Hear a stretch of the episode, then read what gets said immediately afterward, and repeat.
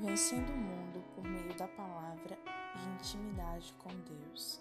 Hebreus 4:12 diz assim: Pois a palavra de Deus ela é viva e eficaz, é mais afiada que qualquer espada de dois gumes.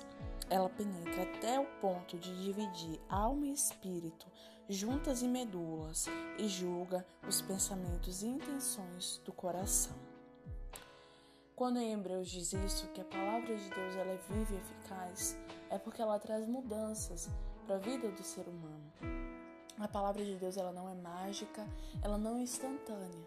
Ela é um processo que, quando colocamos em prática, se torna viva e eficaz.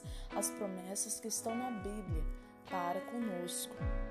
A palavra também é lâmpada que ilumina os nossos passos e luz que clareia o nosso caminho. Em Salmos 119, versículo 105 diz isso. Por quê? Porque nessa vida temos vários obstáculos e Satanás ele trabalha dia após dia para nos destruir, para nos parar. E quando estamos à luz da palavra, ela nos guia, nos dá força para desviarmos as estratégias. O diabo ele é estratagema, ele sabe estrate... fazer as estratégias para que nos pegue. Ele conhece as nossas fraquezas, ele conhece as nossas limitações. Então ele trabalha dia após para nos cegar nos capturar e nos prender nas teias malignas que nos impeçam de ver a glória de Deus, de contemplar a beleza da vida, de nos colocar em um poço de tristeza, de desânimo, ou até nos tirar da fé, que é o que realmente Ele quer, que é a morte para Deus. Quando nós estamos separados, isso que significa morte. Então o diabo quer ver nós, todos nós, mortos, então, quando estamos é, junto com a luz da Bíblia, lendo a Bíblia, atentos para o que ela nos diz, nós ficamos mais espertos e conseguimos desviar dessas armadilhas do mal para a nossa vida. E em Josué 1,8 diz: Não se aparte da tua boca o livro dessa lei, antes medita nele de dia e de noite, para que tenhamos cuidado de fazer conforme tudo quanto nele está escrito, porque então farás prosperar o teu caminho e serás bem-sucedido.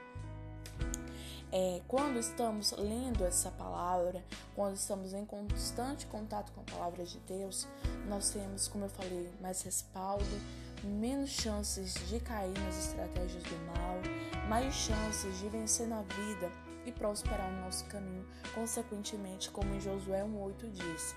Quando nós estamos em contato constante com a Bíblia, nós paramos de andar no nosso próprio caminho, no nosso próprio entendimento, porque quando estávamos no mundo, vivíamos com as nossas próprias vontades, dominados pela vontade da carne, mas quando voltamos os nossos olhos para Jesus Cristo, para a Sua palavra, nós realmente sabemos a Sua vontade para as nossas vidas, o que Ele tem planejado para cada um de nós. Então nós paramos de viver do nosso jeito, do jeito que nós achamos que é o certo e começamos a viver da forma que Deus quer que nós vivamos. E assim nós nos esquivamos de matar, de roubar, porque nós temos os mesmos instintos do, dos quais as pessoas do mundo têm. Porém, com a palavra, ela nos domina. Nós temos duas naturezas, que é a natureza velha e a natureza nova. Então, elas lutam entre si. E quem estiver mais bem alimentado irá vencer. Então precisamos nos alimentar da palavra para que as nossas vontades, nossos interesses, eles possam se mortificar, para que, para que Cristo realmente viva em nós. E como ter intimidade com Deus? Nós podemos ter intimidade com Deus buscando Ele, orando, lendo a palavra, isso vai trazer uma proximidade com Cristo, uma proximidade com quem Ele é. Nós seremos mais parecidos com Ele quando nós lemos a palavra de Deus, quando nos atentamos para a Sua vontade, é, para as nossas vidas. E Ele nos dá armas para vencer o mal. Em Jeremias 29, 12 e 13 diz assim: Então me invocareis, passareis a orar a mim, e eu vos ouvirei. Buscar-me-ei e me achareis quando me buscardes de todo o vosso coração. Jeremias 29, versículo 12 ao 13. E em Salmos 91, Versículo 1 diz assim: Aquele que habita no esconderijo do Altíssimo, a sombra do Onipotente descansará. Por que descansará? Porque quando habitamos no Senhor, nós temos certeza de que tudo aqui é passageiro, que as dores, as lutas vão passar. E no futuro vindouro, nós seremos felizes completamente. Nós não teremos mais ansiedade, mais anseios de nada. Quando nós habitamos no Senhor, nós temos o gosto, a experiência do que é estar na eternidade. Por mais que as lutas do dia a dia venham nos assolar, nós conseguimos visualizar e ter um pouco de ciência do que está nos esperando lá no céu. E conseguimos viver da maneira que Deus quer que vivamos, da maneira que nós iremos viver plenamente na eternidade.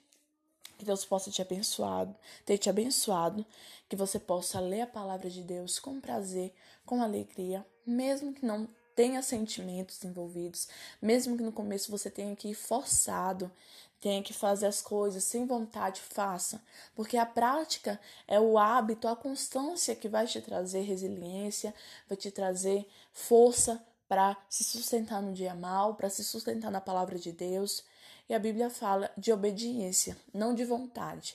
Deus quer nossa obediência, não a nossa vontade, não o nosso sentimento. A prova do amor que nós amamos a Deus é a obediência.